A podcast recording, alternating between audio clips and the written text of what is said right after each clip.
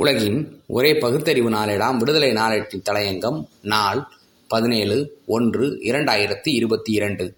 முதலமைச்சரின் பாராட்டத்தக்க கொள்கை அறிவிப்பு பதினான்கு ஒன்று இரண்டாயிரத்தி இருபத்தி இரண்டில் தமிழ்நாடு முதலமைச்சர் மு க ஸ்டாலின் அவர்கள் தி ஹிந்து நாளேட்டிற்கு அளித்த ஒரு பேட்டியில் சமூக நீதியுடன் இணைந்த சமத்துவ பொருளாதார வளர்ச்சியே எமது ஆட்சியின் குறிக்கோள். அடுத்த ஐந்து ஆண்டுக்கான ஆட்சியையும் மக்கள் மனமுவந்து எங்களிடம் ஒப்படைக்கும் வகையில் செயல்படுவோம் என்று தெளிவாக கூறியுள்ளது. மிகவும் வரவேற்கத்தக்கது மட்டுமல்ல இன்றைய அளவில் மட்டுமில்லாது எப்போதும் ஒரு நல்லாட்சிக்குரிய தேவையுமாகும். நம் நாட்டில் உள்ள முக்கிய பிரச்சனையான பொருளாதார வளர்ச்சி என்பதில் நாட்டில் ஒரு சதவீதம் உள்ள கார்ப்பரேட் முதலாளிகளிடமே செல்வம் குவிந்து ஏழைகள் ஏழைகளாகவும் பெருமுதலைகள் மேலும் கொழுத்து திமிங்கலங்களாகவுமே பெருகும் நிலையே ஏற்பட்டுள்ளது. பொருளாதார வளர்ச்சியில் ஜிடிபி பற்றி தான் இலக்கு நிர்ணயிக்கிறார்களே தவிர விவாதம் நடத்துகிறார்களே தவிர சமூக நீதி என்பது பற்றி சிறிதளவும் சிந்திப்பதிலேயே சமூக நீதி என்பதன் முழுதாய்த்த பொருளை உணர்ந்து அதனை அத்துணை மக்களுக்கும் அனுபவிக்கிறார்களா? அதன் மூலம் சமூகத்தில் அதிகார பங்களிப்பு நிரவலாக அனைவருக்கும் கிடைக்கிறதா என்பது பற்றி சிந்திப்பதே இல்லை என்பது வேதனைக்குரியதே. இந்திய அரசமைப்பு சட்டத்தின் முகப்புறையில் உள்ள அனைவருக்கும் சமூக நீதி பொருளாதார நீதி அரசியல் நீதி என்பன எந்த அளவிற்கு கடந்த எழுபத்தைந்து ஆண்டுகால சுதந்திரத்தில் கிட்டியுள்ளன என்பதை உண்மையாக ஆராயாமல் வெறும் தொழில் வளர்ச்சி என்பதை பற்றித்தான் இலக்கினை பொருளாதாரத்துறையில் நிர்ணயிக்கிறார்களே தவிர முன்னுரிமை பெற்றுள்ள சமூக நீதிக்கு முதலிடம் தந்துள்ளார்களா என்றால் இல்லை என்பதே நமக்கு கிடைக்கும் உறுதியான பதிலாகும். அனைவருக்கும் அனைத்தும் என்பதும் அனைத்து துறைகளிலும் உள்ளவர்களுக்கு குறிப்பாக கல்வி வேலைவாய்ப்பு துறைகளில் சமூக நீதி அனைவருக்கும் அனைத்தும் என்பது அனைத்து துறைகளிலும் உள்ளவர்களுக்கு குறிப்பாக கல்வி வேலைவாய்ப்பு துறைகளில் சமூக நீதி அவரவருக்கு உரிய எண்ணிக்கையில் உரியவர்களுக்கு உரிய வகையில் கிடைப்பதுதான் சமூக நீதி என்பதாகும்.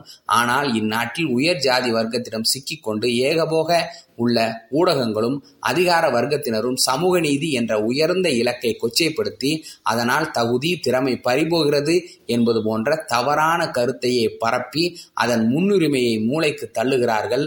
இதற்கு சரியான பதிலடிதான் திராவிட மாடல் ஆட்சியின் நீட்சியான முதலமைச்சர் மு ஸ்டாலின் அவர்கள் எடுத்துக்காட்டான ஆட்சி.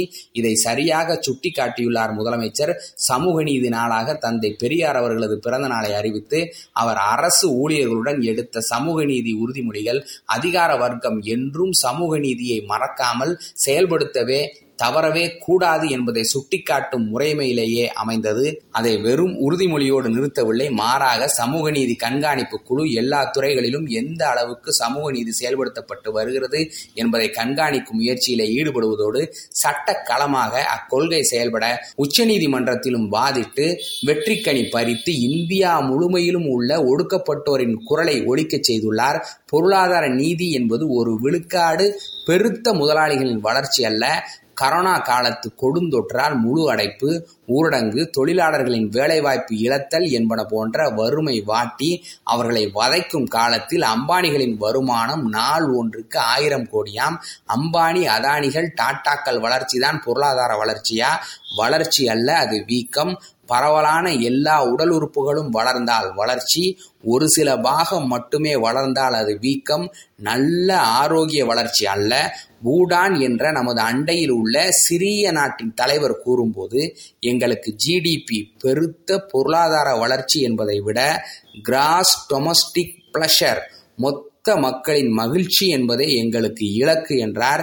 இது போன்ற நிலையை அடைய தமிழ்நாடு திராவிட மாடல் ஆட்சியின் இந்த கொள்கையான சமூக நீதி கலந்த பொருளாதார வளர்ச்சி என்பதுதான் சரியான கலங்கரை வெளிச்சம்.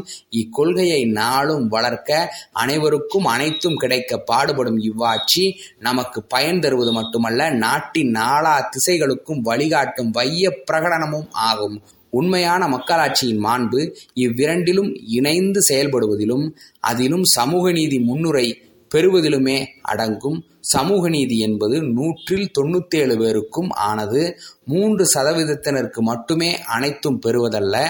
அதுவே பொருளாதார நீதி என்பதும் தொண்ணூத்தொன்பது சதவீத மக்கள் பெற வேண்டிய வாய்ப்பை ஒரு சதவீதத்தினர் பெற்று ஏகபோகத்தில் புரள்வது அல்ல. இக்கொள்கை திராவிட ஆட்சியின் மாட்சியை புலப்படுத்தும் மகத்தான பிரகடனமாகும். நன்றி வணக்கம்.